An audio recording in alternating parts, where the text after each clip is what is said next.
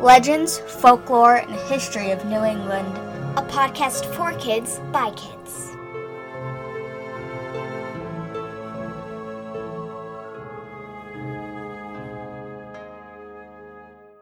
Hi everyone, it's Bridge and Molly Hi. with fun episode for you today. This one is about some witchy witchcraft and good old-fashioned New Hampshire folklore.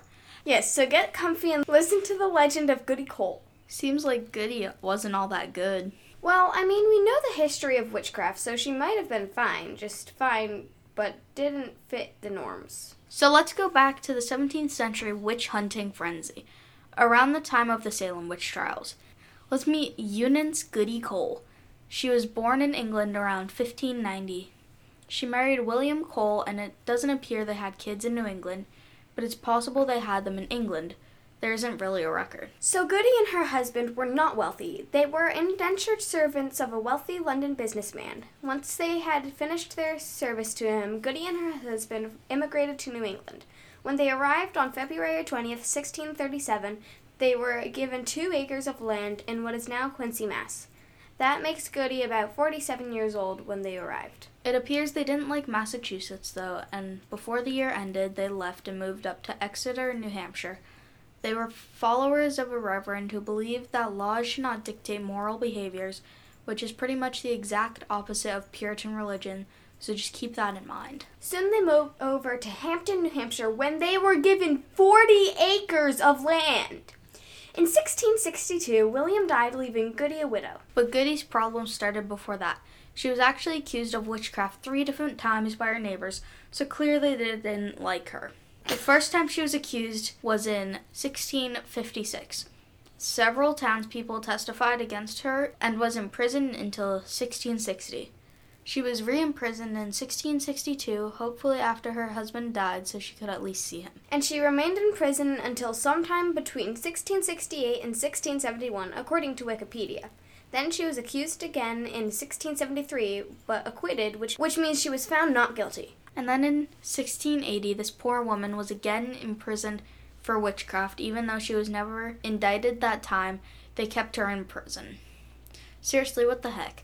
So by then she was pretty old, and the poor thing ended up being released for poor health. They gave her a little hut to basically die in near her old farm. They hastily buried her in an unmarked grave in Hampton, and to this day no one knows exactly where. Legend has it they stuck a stake through her body with a horseshoe on it to make the evil in her go away. So writings on Goody call her aggravating, mean, and revengeful, but who knows if this was before people started being jerks and calling her a witch or after. Quite frankly, if my neighbors accused me of witchcraft this many times, where I was sent to prison and possibly killed for it, I would probably be a nasty person too. They have a long list of accusations against her, including making cows sick, mumbling, and having a wild look. They also said she was a shapeshifter, taking the form of dogs, cats, and eagles. Even in jail, they were still accusing this lady. Someone said they saw her image in, this, in a cemetery the day another woman's baby died. She was accused of making bread ferment and giving off evil odors, so since she was already in jail, they would whip her. Seriously. Well, Goody is still said to be causing trouble in Hampton. After her death, her ghost is said to be responsible for the sinking of the ship that killed eight townspeople. Supposedly, she summoned a great storm off the Isle of Shoals. Eh, I think these people were reaching a bit. But her ghost, complete with the stake through her body, is still said to be wandering around town, asking people where the memorial to Goody Cole is. The good news is, if you ever run into her ghost, you can tell her there is a memorial. In 1938, the town voted to give her back her citizenship in the town.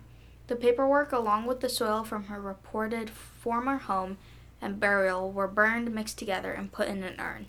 The urn was eventually given to the Tuck Museum near the site of her original farm. There is also a memorial rock and plaque in her honor on the grounds of the museum. So there you go, the story of Goody Cole. Like what you hear? Give us a like, rating, and follow wherever you listen to podcasts. We would also love to hear from you, so shoot us an email or send us a message on Facebook at LFHNE E or Instagram at LFHNE E underscore kids. Join us next week for another New England legend. Until next week, remember History is fun and sometimes a little spooky.